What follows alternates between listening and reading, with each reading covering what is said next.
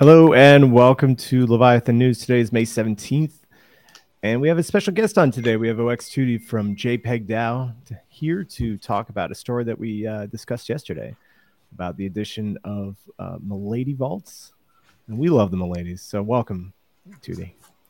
Thank you for having me. Yeah, so uh, maybe you could run through what JPEG DAO is and what you guys have been releasing for your products over the past uh, few weeks.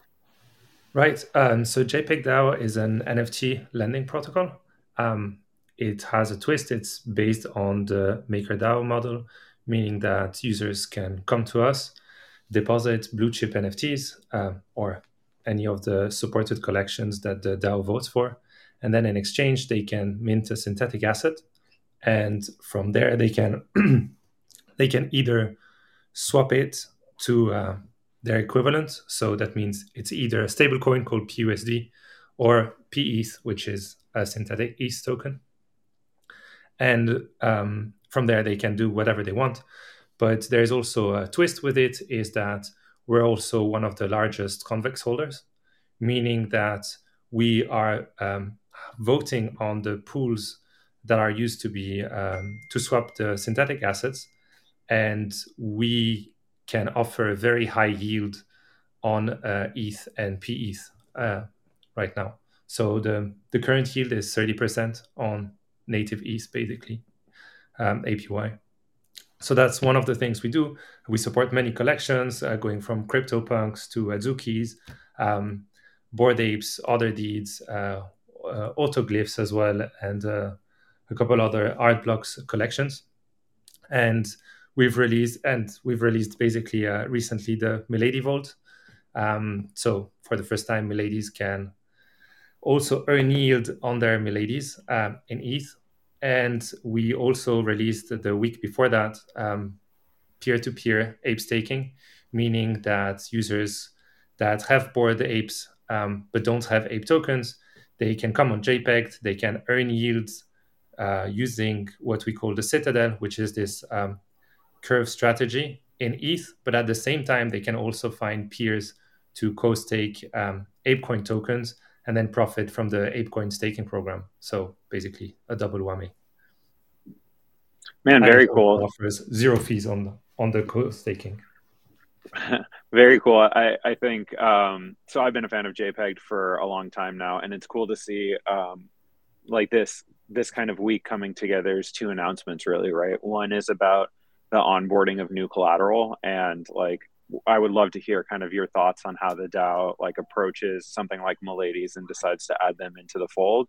And then secondly, what you're doing is like adding completely new functionality that allows, you know, people to participate in the system that they literally couldn't before today with the ApeCoin staking.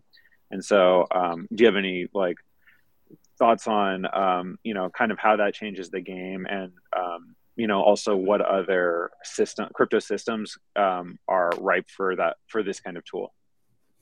Um, so yeah so about adding new collections the way it works is um, so we're a dao right? Uh, in the end everything goes through voting um, and collections are suggested and proposed by the community members or by by the team uh, when we feel that's something that could be interesting. But usually the community comes first they're the ones begging uh, for new vaults and, and new opportunities to earn the yield.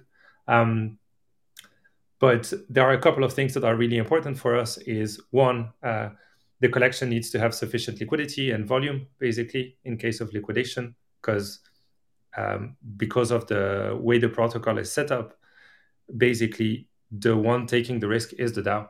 So we don't want to end up with bad debt, contrary to pool lending protocols where it's the liquidity providers that are actually taking on the risk. So we need a proper liquidity. We also need to have the ability to uh, run a Chainlink Oracle. So this is also really important, and we do this for all collections. Um, and then we also have the ability to set a ceiling for each of the vault for every collection. So we always launch a collection with a low ceiling, and then we raise it as um, the the vault gets filled basically. And then at some point, what happens is that uh, because we're offering a fixed um, interest rates for borrows, once the first vault is basically full and it has reached the max capacity that the DAO seems uh, good for this collection, then a new vault opens with a higher interest rate. So that means that basically early users always get rewarded because users can come in early, borrow at 5% interest rate on ETH, and then earn 30% on that ETH and basically just stay with us at all time. Very cool. And, and then, um, do you have any other thoughts on like what are opportunities to deploy this ApeCoin staking functionality to other projects, or is that pretty unique to you know what ApeCoin is doing? So I think right now it's pretty unique to what ApeCoin is doing because they they have built their system in a way that um, NFTs don't need to be stuck in a contract. So we've been looking at collections like Moonbirds and DeGods. Um, but basically, the moment a user, as far as I know, the moment a user unstakes from their contract, they lose the points and the rewards or part of the rewards that they would win. So that creates a bit of a catch 22 where we're a bit stuck and we can't really offer that for other collections. But we're definitely always looking and if there are such opportunities, then yeah, definitely it's something that that we will integrate if we can. Can I ask you something uh, general, uh, Tutti? For sure. Uh, JPEG is so uh, it was so early on uh, part of uh, NFTFi. Definitely the first uh, NFTFi project uh, I learned about uh, over a year ago, I, I, guess, with all kinds of uh, interesting stuff for sure. How do you see, uh, like uh, today, when there are at least a dozen more uh, NFTFi projects, what really sets in your mind JPEG apart? and uh, what's like your how do you see your vision as different than uh, many of the others uh, within this like whole spectrum of NFTFi projects and like where are you guys truly headed in your opinion? Yeah, I think like there's a couple of things. The first one is um, we are the only one offering the the protocol to peer lending. So we are the only ones that basically somehow we can scale in the same way that Maker has scaled because we don't depend on liquidity providers. So people can borrow and we mint more and it's as much risk as the DAO can take. So this is, I think, one of the pluses of this model. The other one is we're the only ones that allow people to offer yield without depleting the treasury uh, with their NFTs. So we're basically building on one of the foundation of DeFi, right, uh, which is Curve. So this is something else. And then lastly, um, we have a very healthy treasury, and that treasury is not yet um, earning any yield, but it's something that um, that could happen. Um, and then from there, basically, we can keep on building for as long as the bear lasts. So one of the things I think that puts us in a very good position is we can just keep on going for a long while uh, before we run out of fun and run out of ideas. So we're actually pretty. I mean, I I feel blessed to be working in such a project because, yeah, I don't see the end of it, which is really nice, and we can just keep on. And also at the end, I will ask you about the JPEG cards. You know, if uh, what's the ne- what's next for JPEG cards? Still waiting about that. Well, so uh, JPEG cards. Um, so we have a few things that are that make the protocol a bit uh, more of a game. Um, there are a couple of things that users can do, both with the JPEG token, which can be used to vote, but it can also be used to unlock uh, new credit limit, um, new loan to value ratios, or also um, trade boosts, uh, meaning that if you have a rare NFT, we actually value it at the um, like at a multiple above the floor, depending on the traits that uh, your NFT has. So this is, applies to punks, Bored Apes, mute, uh, not yet mutants, um, and then Azukis are next, and then new multipliers can be added uh, if the DAO votes for it. So this is um, this is one of the things, and then the the cards they were an NFT collection that was released uh, slightly after the donation event, and what uh, those cards do is um, the ones that have the cigarette attribute, they're actually pretty special. So there's a hundred of them, and what they allow you to do is actually to um, give uh, you a 10% extra credit lim- credit limit across uh, all your positions. So compared to the LTV boost that we have, which is per position and means that users need to lock JPEG per each position, this one actually lets you uh, get that extra boost across all your position, and that makes it really valuable, especially if you count that you are earning yield on your NFTs. It's something that just pays itself back, basically. But uh, no plans for the non-cig cards. Yeah. For so now, I I don't know. The DAO can imagine something. Yeah, who knows? Who knows? Al- Also, What had a the, uh, uh, role in airdrop uh, back then. Like it was a very meaningful uh, airdrop. Uh, Yep. The JPEG airdrop for the card holders. I mean, the card stakers. Yeah, yeah, yeah. That was a yeah. That was run for one month. I forgot. It seems like so long ago already. What about like new projects like the llamas and FTs? How could they get listed? Um, so like every project, basically, um, they have to join the community. I think they also have to mint out. I'm not sure if they have minted out yet. Um, and then we have to monitor the collection, see if the value of the collection stays uh, high enough and for long enough, if there is enough liquidity as well. And then the DAO can propose it and it could be made into a reality and become a vote which would be pretty pretty interesting. I must say I missed the mint. So And how has the addition of other uh, NFT exchanges like Blur helped with your lending protocol? Is that just tighten liquidity up and helped with liquidations? so I think it's on on our case the liquidations happen via auctions, so we don't dump them on Blur or anything. Um, and that's been working really well for now. Um, also, I think I might add our users, they're actually pretty DeFi savvy. So they're all managing their collections pretty well. Um, and as I said, they're also pretty sticky because they can earn this yield. Um, I think like the fact that Blend added, uh, Blur, sorry, added um, Blend, I think is is really interesting because it's basically shown some light on NFT finance and I think a lot of people are now looking at it in a different uh, in a different way. But I must say, I'm I'm not really convinced in the value it brings to users uh, the way they've set it up.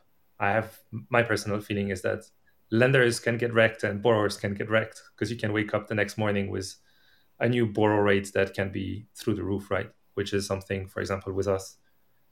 Yeah, you can keep on sleeping and you know you wake up it's still going to be 5% And so, what's next on the roadmap for JPEG? Uh, what's next on the roadmap? So there are a couple of things that we're working on. Um, one that we're going to release today which is a telegram notification bot. So that means that you can track your positions uh, or track your favorite whales positions on jpeg um, via telegram. You get notification if the health is dropping too fast if the which means if the floor of the collection is dropping too fast.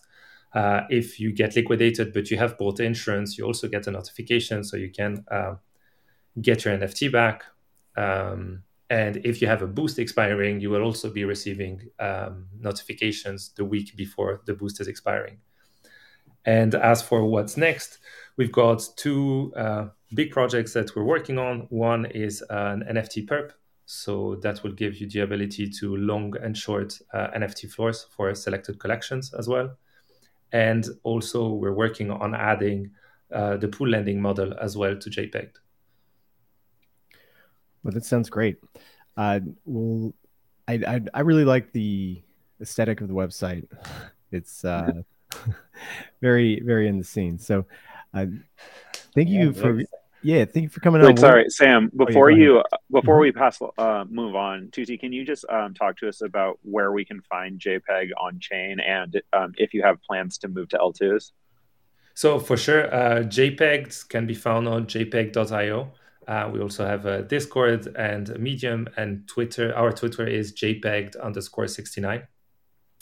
Um, about L2s, the door is definitely open. I think it's about also seeing if there are blue chip collections that actually start to exist on L2s. And then definitely that's something that could happen.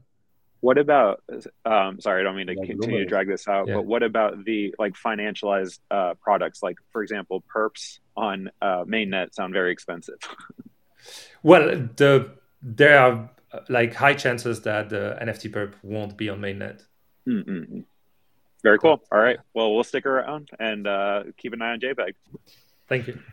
That sounds very good. So moving on to some other news uh, we had the launch of DeFi protocol named Hourglass, which is uh, formerly Pitch, which has moved into uh, what I call the, the time lock space by NFTing or NFT tokenization of locked positions. Uh, so that if you enter into like a, a curve position or a, a frax lock position, pretty much anybody that mo- uses an, a VE position uh, you're able to now tokenize that position and potentially sell it if you want to move out of it early, and somebody else can take on that duration. Nice, interesting. We should have uh, Charlie on uh, at some point. Yeah, yeah. Uh, and if you're eager to see an interview with Charlie, we did one for uh, with Flywheel a couple of weeks back, uh, where we talked about the the launch or the upcoming launch of Hourglass. So congrats to them for finally getting that out. Uh, also in DeFi news, uh, Harvest has launched the the V3 of their platform. So uh, Harvest is a uh, auto compounder, but what I uh, from what I remember, and they've updated the UI. They've done a, a, bunch of other stuff. They got a, a partnership with Wido Labs, and got some cool stuff. So probably worth checking out. And then also, yeah, yeah, it's it's already launched now. So I think it's also on Arbitrum and Polygon, so a few different chains. Mm-hmm. Yeah, that's necessary today. And uh, also in the news, uh, Tether announced that they are going to use up to uh, 15% of their realized uh, revenues, or sorry, realized profits to go out and buy Bitcoin to be able to better bolster, I guess, their portfolio against what they think is coming inflation. It's Actually, yeah, I mean, seems like big news.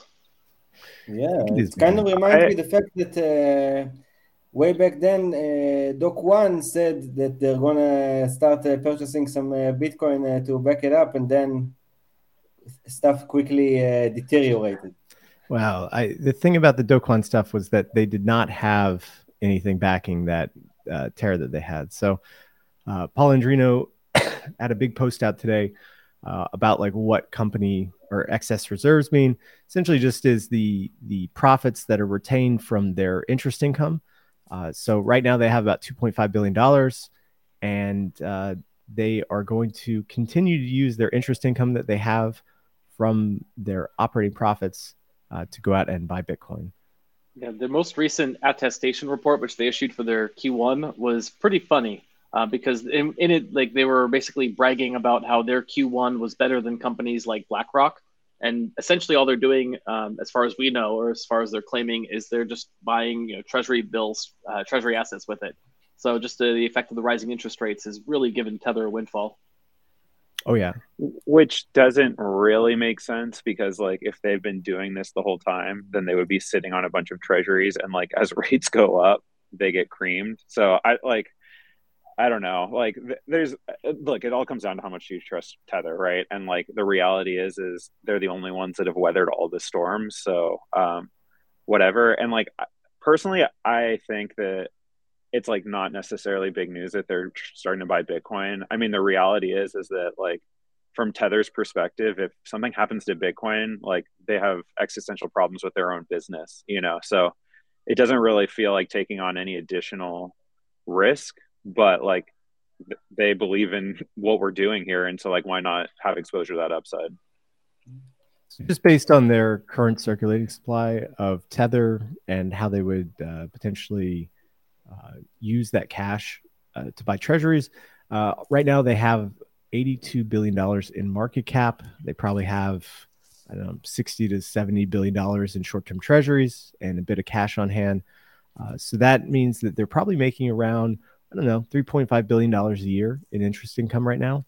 And if they're using 15% of that, uh, then you know that's going to be uh, around 500 million dollars of buy pressure that they can provide towards Bitcoin uh, using this strategy.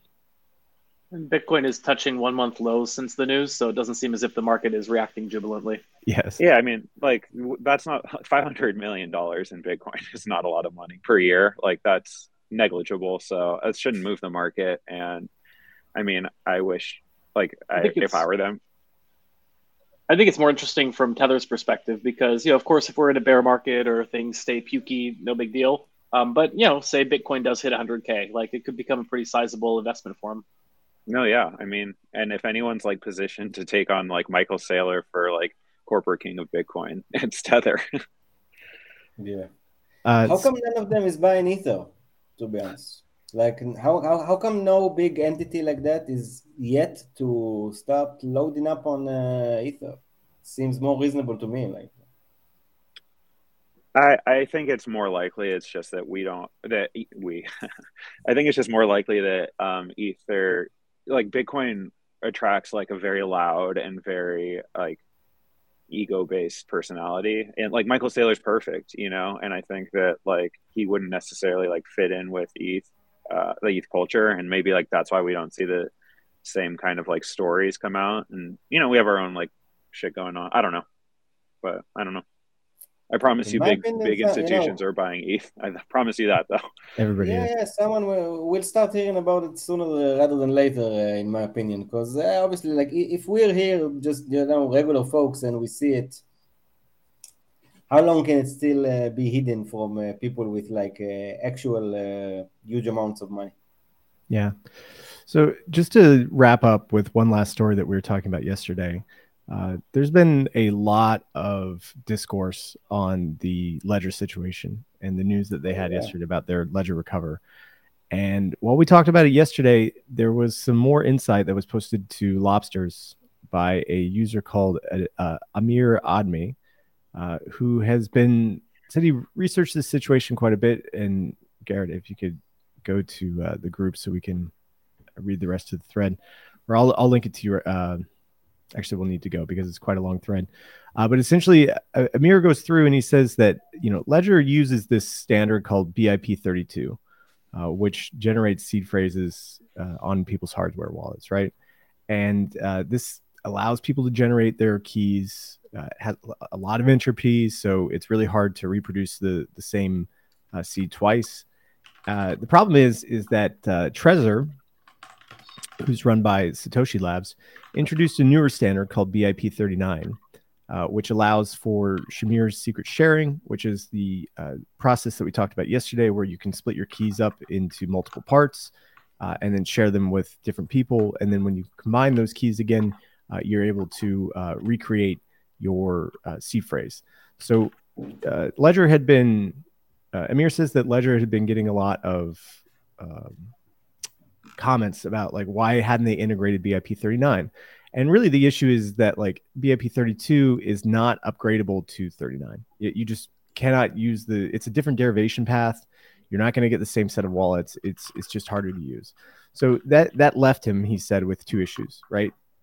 The first one is that they could just redo their entire derivation paths, force everybody to generate new seeds, uh, but that kind of screws everybody over who already has the wallet already. It's not really that good of a situation. Uh, the second one is to uh, go out and and just add a second uh, kind of use of BIP 39. So where you have BIP 32 on device, but then you also have a way to create uh, BIP 39 version uh, with the original seeds. Uh, so that it can be used for Shamir secret, secret sharing, and this is kind of what they did with the uh, uh, with Ledger Recover. So they they have your device, you sign up, you create your seeds, but it also now creates uh, when you opt in a, uh Shamir secret or BIP 39 uh, key that can be split up, and then they send it off to three entities, which is uh, Ledger, CoinCover, and then I believe the third one was called um, uh, like something escrow, and uh, that was I- mean, for like normies who don't have a lot of money, it's probably a, a decent thing. But they kind of screwed up on the PR front where they just announced this. A lot of people are very distrustful of Ledger already because of the hacks, and uh, they just screwed up on every level. So uh, his his his like kind of endpoints that he came to at the end was like if you don't if you don't opt in there's no bip 39 backup of your seed it just doesn't exist. So there's like nothing that can be stolen. Uh, if you do sign up uh, every single interaction uh, requires your pin and without your pin you can't put back together the three pieces. Um, and so when ledger takes your new bip 39 uh, seed generator or seed generation and then sends it off to the three entities uh, they obviously could put it back together, but they can only uh, uh, like try to put it back together once you have your pen. They get three tries, just like you do, uh, and then the whole thing is bricked. Um, and yeah, so there's a couple more things about it. I mean, I, I know I saw some other people doing some security analysis, like actually breaking over, breaking open the ledgers, and trying to understand the the secure enclave a bit more. But uh, honestly, they need to read like look at their PR strategy again and and listen to the community and come back and probably maybe re- release a new device that just has this uh, or kind of put this on the back shelf uh, going forward. I mean, I just think that this is like a reflection, like a reminder that like a, most people in this space don't really understand the cryptography going on here. like, and like yeah, I mean, of course, at the end of the day, like the responsibility to communicate your ideas is on Ledger, but like the reason that they messed up so bad, in my opinion, is because like this is not really a controversial thing, and it's like an opt-in thing. No. If you understand, if you understand the cryptography, like you under like what like there's just so much misinformation and just like people running wild like for example what oh. you just said is that if you if, if like these other companies try to use your pin more than three times, it deletes it forever. Like Maybe. that's not how I, it can't. I, it, that's not how it works, you know. Like, and I just I think that like at the end of the day, like this is going to cost Ledger a shit ton of customers, just like the hack did, and um, we're all going to go to like Trezor, which is having its own like little like meltdown too. And I just like at the end of the day, um, like it's just it's sad that this institution that like we believe to hold our private keys is like receiving this flack fairly or not which i think is unfairly but as like a user it's a scary time to be in this industry once again.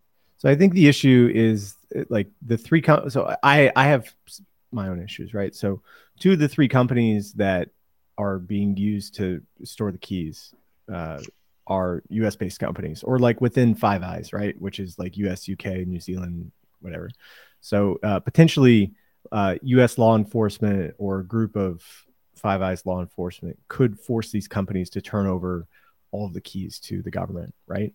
Uh, additionally, they're also collecting all the data on the devices. Uh, if you use your like Ledger wallet as well too, like the actual official software, they're also collecting all that data as well too. And once they have your KYC information, it now becomes trivial to to pair the That's wallet. That's always been the case with them. No, it's I. I don't think so. What do you mean? Like, like they definitely have my KYC information when I bought my stuff on their website, and they definitely know which device is mine based on my like use of Ledger Live. Well, you don't have to use Ledger Live. Yeah, but you don't after this either. No, I mean, I mean, like it's it's it's just the there's a lot of information. I think that I think the the security assumptions go from, you know, here's a device you have your own keys to like here's a device. Now somebody else with your passport or uh, could you know generate a but only if you opt in. Yes only if you opt in. So like um, that's a feature that is like a service that some people might like want. And like the community's reaction shouldn't be like fuck you you assholes for making like a paid service that we don't have to use I again, I think it just comes back to the like what you buy a hardware wallet thinking about it versus you know, what's actually being delivered in the code. Yeah, and so I think my takeaway from all of this is we need to learn more about the cryptography that's underlying like the things that we're doing, and not your keys, not your crypto is like part of that is understanding what keys are and like mm-hmm. how what the distinction is and like and all of this stuff. And so, look, I'm not no not financial advice, not private keys advice, not whatever, but like let's just be like a little bit more sober in the way that we like go after Ledger for like creating a a feature of convenience that a lot of people want.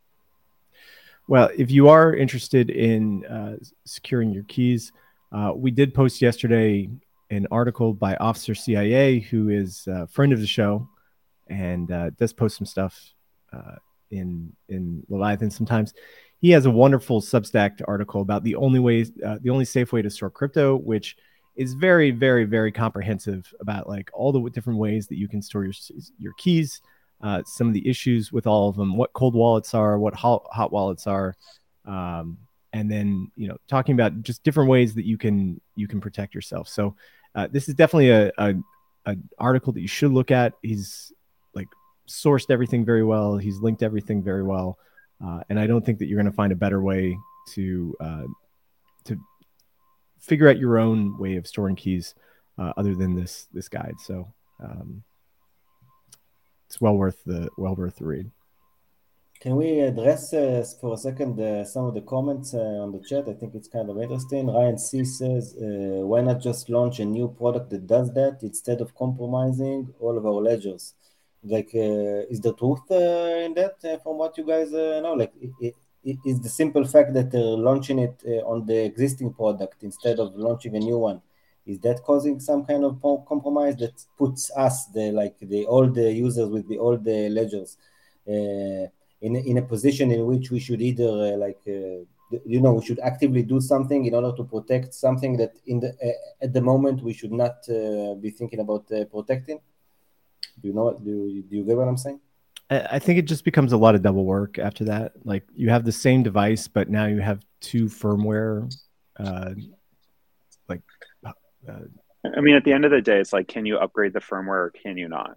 And if you can, then like you're like what what they did now is a special upgrade that says like okay we're never going to allow the private key to leave but we are going to allow this new set of mathematical transformation that is called um, Shamir fiat like key splitting right and so in the future there's like no, if you can upgrade the firmware there's no reason they can't just send it out in plain text to twitter or you know like that that's no, just the, that's not the case i mean so the the the secure enclave that they're using is the same thing that you use with your like credit cards, right? So like this chip here, this little chip yeah. here, that's also a secure enclave as well too.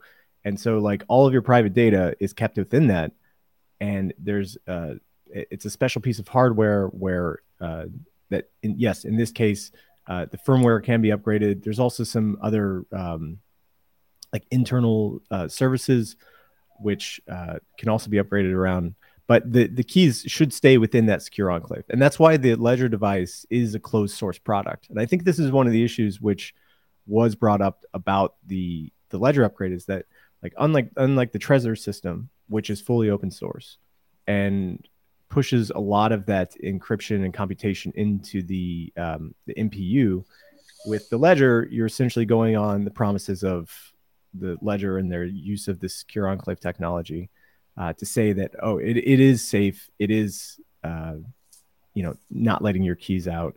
Uh, and you know you really just have to trust the company on that because they, they've not open sourced the software and there's parts of the hardware which are not open source as well too. Yeah, yeah no mean, all, all i'm saying is that if you can get if you can use if you can add three way splitting of the key you can add one way splitting of the key or just send the three different things to a single unit right? The point is is that if you can it's just like smart contracts.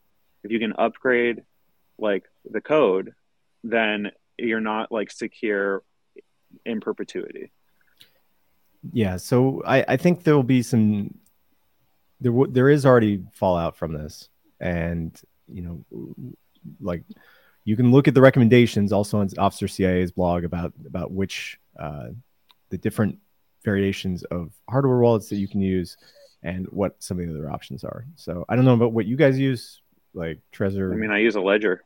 You use Ledger. uh, so I, I use a GridPlus. I like it a lot. I think a lot of other people like GridPluses as well too. Um, but it is big and bulky. Uh, Trezors are great as well too. Um, and but there's also like other air gapped wallets as well. I've seen some new ones which look pretty cool and have some great functionality. Uh, so yeah, I mean, there's a bunch of variations out there. If you're worried about the ledger issue, um, you know, it's it's quite easy to to switch.